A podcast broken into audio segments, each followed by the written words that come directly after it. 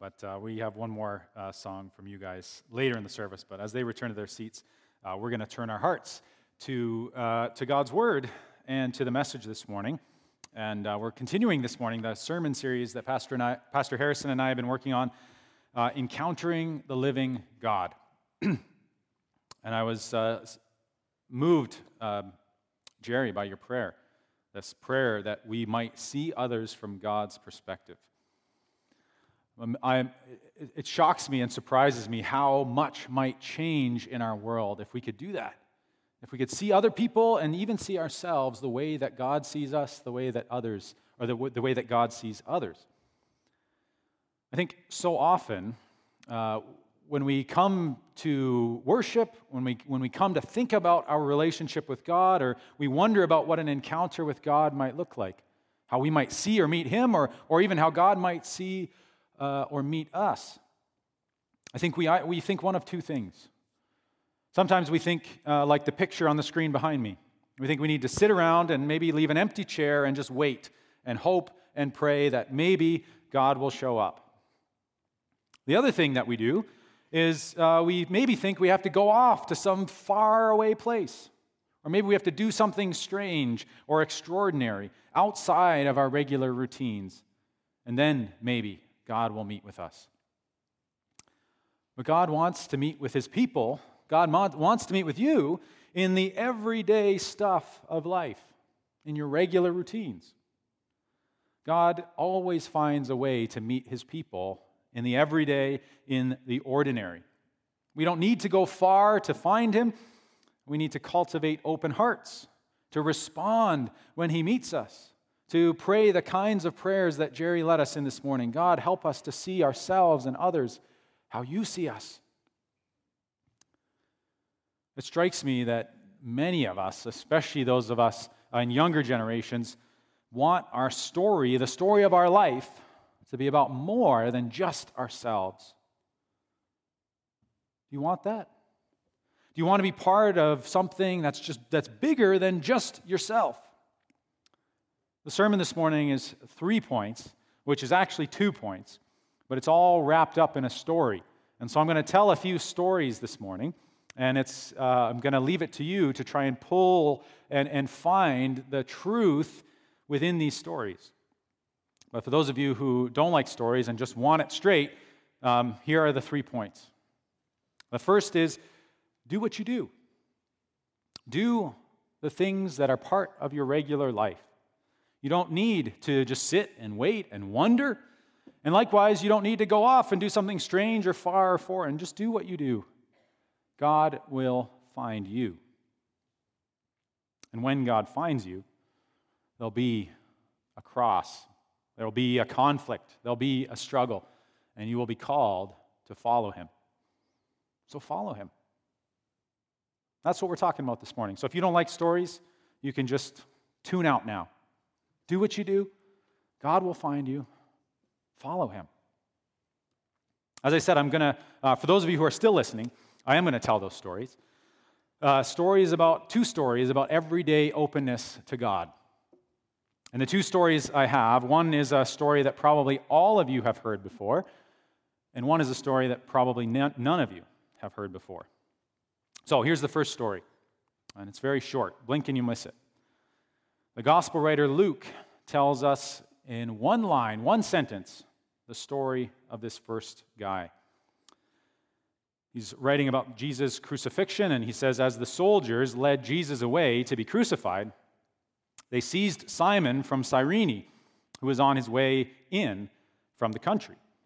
And they put a cross on him, and they made him carry it behind Jesus. That's it. That's the story. Mark, who uh, also wrote a gospel and good news of Jesus, Mark tells the same story, but gives us even just a little bit more information. He says, A certain man from Cyrene, Simon, the father of Alexander and Rufus. He was passing by on his way in from the country, and they, the Roman soldiers, forced him to carry the cross. Simon of Cyrene is a man who pictures prominently in the gospel story. Maybe only, it seems to us, because he was walking into Jerusalem at just the right time. For reference, Cyrene, you can see on the map behind me, is in the bottom left there. Cyrene is about 1,500 kilometers away from Jerusalem. It's on the north coast of Africa in what is today Libya. Um, it's on the shores of the Mediterranean Sea.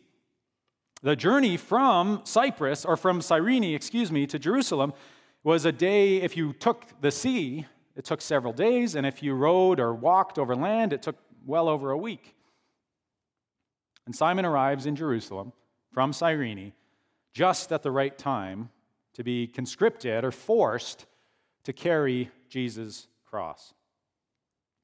If I'm honest, it doesn't seem like much of a story. Certainly it happened, and so perhaps just for that reason alone, it's worth including in the Bible. But not everything that happened to Jesus is included in the Bible. John tells us that. He says, if everything that happened to Jesus was written down, there wouldn't be enough books in the world. So why include this detail? What's more, why include the detail not only that Simon's from Cyrene, but also that Simon is the father of Alexander and Rufus? Well, Mark, the other gospel writers, are wise and thoughtful people. They're not just including random details in the story or saying random words to try and fill out a page count, the way I know some of you students do. They have a plan, they have a purpose. Luke tells us that Simon is from Cyrene because there was a community at that time of many Jews in Cyrene who would have known about the connection. And Mark tells us that Simon is the father of Alexander and Rufus because Alexander and Rufus were leaders in the early church in the New Testament. Mark's readers would have known who Alexander and Rufus were, even if they didn't know who Simon was. These are not just random details. How do we know this? Well, Paul, the Apostle Paul, ends his letter to the church in Rome by sending greetings to a big long list of people. If you flip to the end of the book of Rome, Rome the book or the letter to the Romans, you'll see about uh, 10 or I think even 15 people that Paul greets. And right in the middle, he says, Greet Rufus, chosen in the Lord, and his mother, who has been a mother to me. This is, scholars are quite certain, the same Rufus who's mentioned in Mark as the son of Simon of Cyrene, which means that Rufus's mother would be Simon's wife. So, what can we learn from all of this? All of these just details, scraps of a story that we have? Well, I said to you in the introduction just do what you're going to do, and God will meet you. Simon of Cyrene had made this long journey to Jerusalem. Whatever his purpose in the city, maybe business, maybe he was there for Passover, Simon met Jesus. And somehow, not through his choice, he was forced to meet Jesus. But somehow that encounter with Jesus changed him. Simon was literally forced to follow behind Jesus, to carry Jesus' cross for, uh, from, from Pilate's, or from the edge of the city where Pilate's palace was, to where the cross, where Golgotha, the place of the skull, which was only about 600 meters. So, a little over half a kilometer and slightly uphill, he had to take this cross. Simon carried Jesus' cross, and Luke tells us that he followed right behind Jesus. It's not an accident that Mark and the other gospel writers also tell us that Jesus called all of his disciples to follow right behind him. Jesus had called his disciples at the beginning of the Gospels and told them to follow him right behind him. And they did so for three years. For many hundreds, maybe even thousands of kilometers, they walked behind him. And Simon followed Jesus for 600 meters. Maybe if you close your eyes for a moment, you can imagine what it's like to carry a heavy weight up a hill. Some of you love to hike, I know, and others of you like even more to hike with a backpack on. But imagine you're carrying a heavy weight up a hill and you're staring at the back of Jesus in front of you, who's, who's going up the hill in front of you. Perhaps your mind would be full and busy, as it often is on a Sunday morning, about all the plans you have for the day. Maybe you have to uh, go shopping later, or you have some business you need to take care of. Maybe you'll stop by a place of worship too, you think to yourself, and you have loved ones who are back at home. For Simon, all of this thinking is interrupted as he's forced to follow behind Jesus and focus on that heavy weight, the only task that is at hand.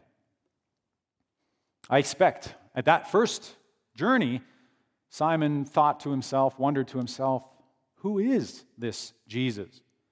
Why is this happening to him? What did he do to be forced or to be crucified? And then you have to imagine that when he finally made the ter- return journey home, his wife and his two young sons at that point would ask him, How was the trip? And then he has to tell this story all over again.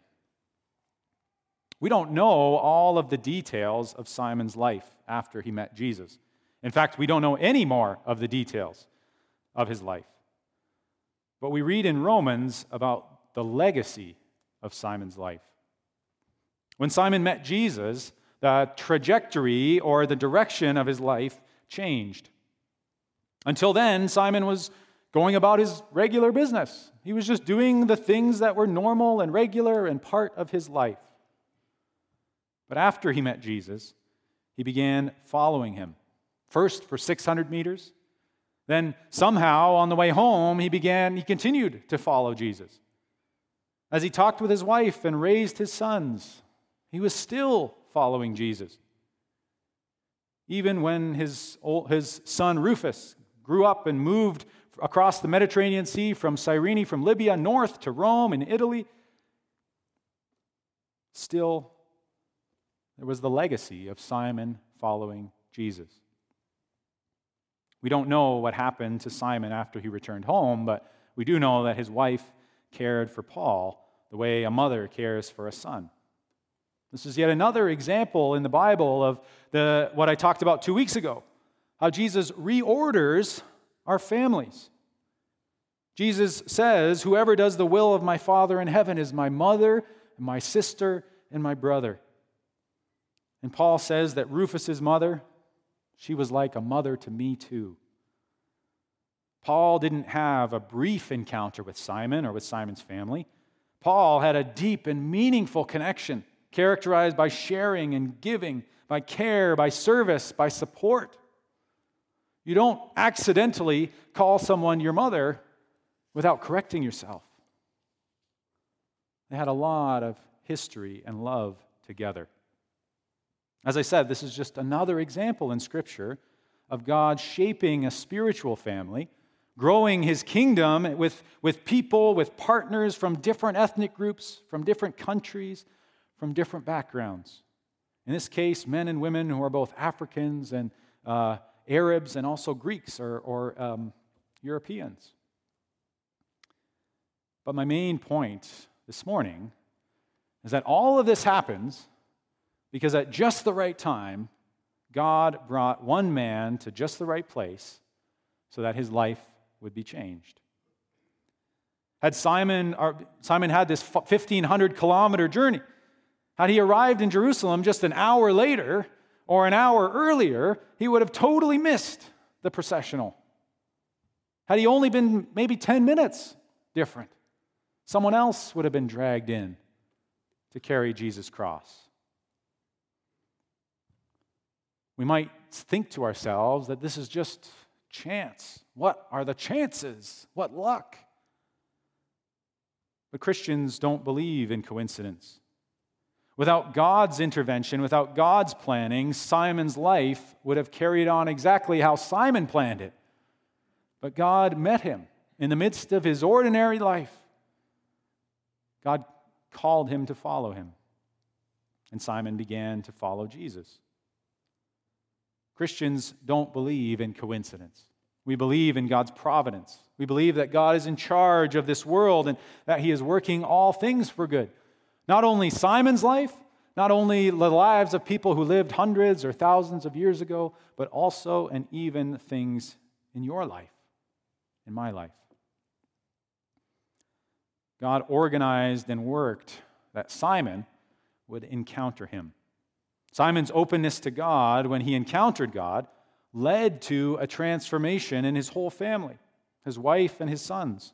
But also, uh, the, the, no doubt, the city or the area in Libya, Cyrene was affected. Even so, so much that the Apostle Paul was cared for there. Simon's obedience and openness to Jesus even affected the city of Rome, the heart of the Roman Empire, when Simon's son Rufus moved there years later. I share all of these details because this is how change and how, how, how change always happens, how movements of the Spirit always begin. Movements of the Spirit don't tend to begin with somebody standing up front talking into a microphone. Movements of the Spirit begin with a thousand little details when someone gives their life first to God and then to someone else in a real embodied way. And the Spirit continues to move when that gift is passed on to someone else, to another real embodied person. And that person passes on the gift of the Spirit and the love and care and commitment. The honor of the family of God is passed on to a few more and a few more until it swells to thousands and hundreds of thousands, even millions. One minister wrote that whenever we meet God's will, whenever we encounter God, there will always be a cross. This was true for Simon. When Simon encountered Jesus, there was literally a cross on his shoulder and Jesus right in front of him. But it's true for all of us too. When we do what we do, when we carry on with our regular lives, and when God meets us, there's always a cross, even if just a crossroads, where we wonder to ourselves, or we have the opportunity to wonder, will I continue going the way I have been going? Or will I turn and follow Jesus? One more story. I promise you two. That's a story that I hope you or expect you've heard before. This is a story that uh, is meaningful to me, but someone who's personally meaningful to me. Last fall, uh, I visited a good friend of Kaylee and mine. Uh, his name's Andrew, and his wife's name is Gerda. We visited them. I visited them in Spain. And then in February, as many of you know, I returned to, for Andrew's funeral after he suddenly passed away. So I want to tell just a few details of Andrew's story as well. Like Simon of Cyrene, Andrew met Jesus on a long journey after he left home. Andrew was brought up in Pretoria in South Africa. His dad was actually a minister in the Dutch Reformed Church in South Africa. Andrew was taught as a child and as a young man that people like people who were white, like him, were better than people of other ethnicities simply because of their skin color. And he wasn't just taught that in the city, he was taught that in church. Years later, as Andrew was training to be a lawyer, he began to travel, especially for work. And during his work in other countries, God opened his eyes. Andrew saw that God had created all people equal. Andrew would say it like this He said, God broke my mind shackles. These trips Andrew's trips were not especially long, they were just a lawyer and some political business to do, and then he would return home. But Andrew's heart was open to God's leading, and he began to follow him more fully. Andrew and then later his wife Gerda talked for hours, and then actually talked for years. How do we follow Jesus? How do we follow him more fully? They talked about how to give their life to God and how to give their life to others. There were thousands, hundreds of thousands of details. We'll never know. They served over the years, served people from all over. They served all people that they met. and learned from them and learned with many diverse people. They helped to send students, young people, on mission trips from the U.S. to Spain and South America, and from Spain to Africa and to the U.S., all intending that God could open their minds and their eyes as well, so that these students, like Andrew, could also, have, could also meet God and have God open their eyes, so that they might decide to follow Jesus more fully as well. When I met uh, when I went in February to visit Gerda for Andrew's funeral, I thanked her for how she and Andrew had been like parents to me during the last 10 years or so, our seven years in Colorado, and then the two and more we've already been here. And that too is a story with many details that we can't get into today. But it's not an accident, and it's not uh, said lightly either. And now, even after Andrew's death, this ministry that he began, the care for young people he started, it continues. It continues in Spain and in Colorado. It continues locally and internationally. Other people have picked up Andrew's work and continue to help students open their eyes and their minds to meet God working in the world, to help them decide to follow Jesus more fully. All of this happened because Andrew was just doing what he was doing. But God found him. God showed him himself, God showed himself to Andrew. And Andrew and Gerda met that cross and they decided to follow Jesus. Funerals remind us of many things. They remind us of the fact that we can't write down in a few words or a few pages the total of what, who a person is or what they mean to us. I can't tell you all the details of my relationship with Andrew, just as I can't just as we can't know all the details of the life of Simon of Cyrene. But we can see the impact of someone's life. We can see the impact of someone who has encountered God and who remained open to God and who followed Jesus more fully in the days and day, in the days and months and years of their lives. We don't always get to know all the details of the story, but we can tell the impact of the story by the legacy or trajectory that it leaves. We know only one small part, a few sentences of the story of Simon. And Simon's carrying the cross. And I know only a little bit more of the story of Andrew's cross, where his will met God's will. Each of you know stories just like that. Each of you know a story of someone whose life is perhaps still happening, or maybe their life is over. It's easier, I think, to tell the story of someone whose life is over because we can try and pull together all the threads and see how things all wound up. But while we continue to live, it's harder to try and pull things together and see what's most significant or see where we're going to end up. But also, we can usually see better the impact of someone's life, as I said, on the, on the impact of people around them. When the people who they care for and affect the most grow up, when they make choices of their own, we can see how their lives are shaped, how their lives are changed, how their children or those who they care for are blessed, and de- how they develop.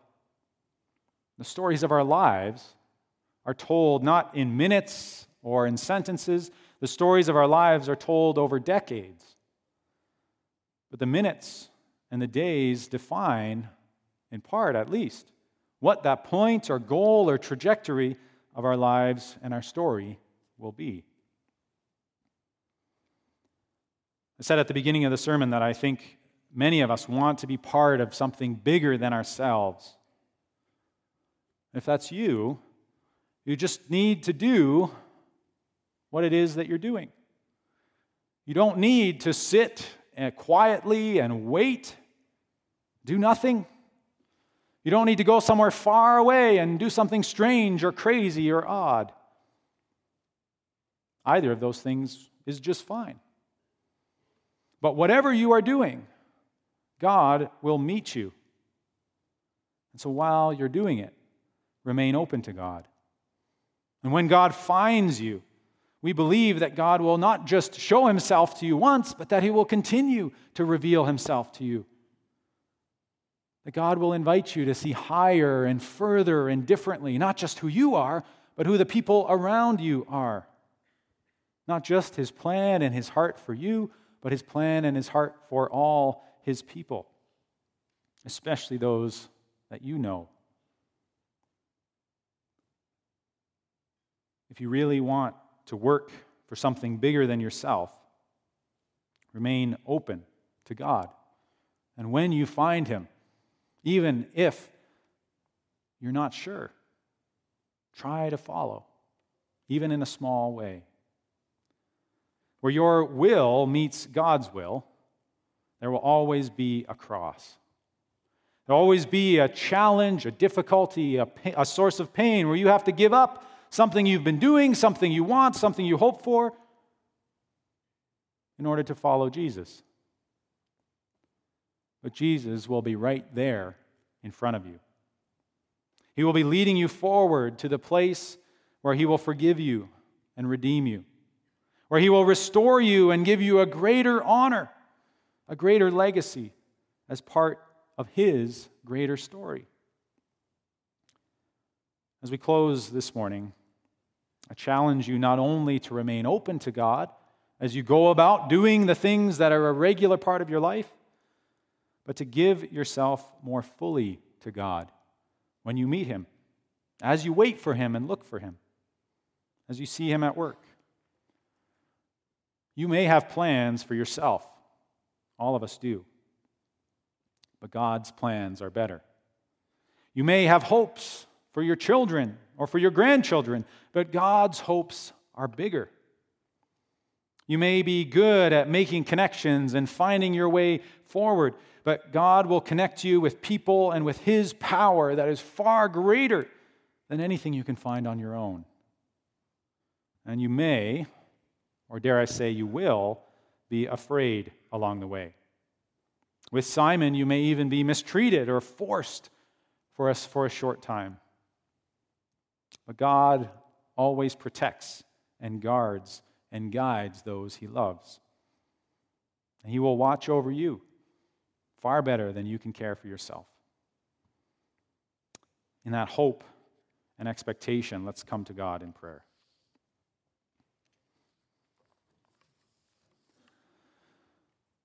Father God, thank you for sending your Son, Jesus, as the one that we can follow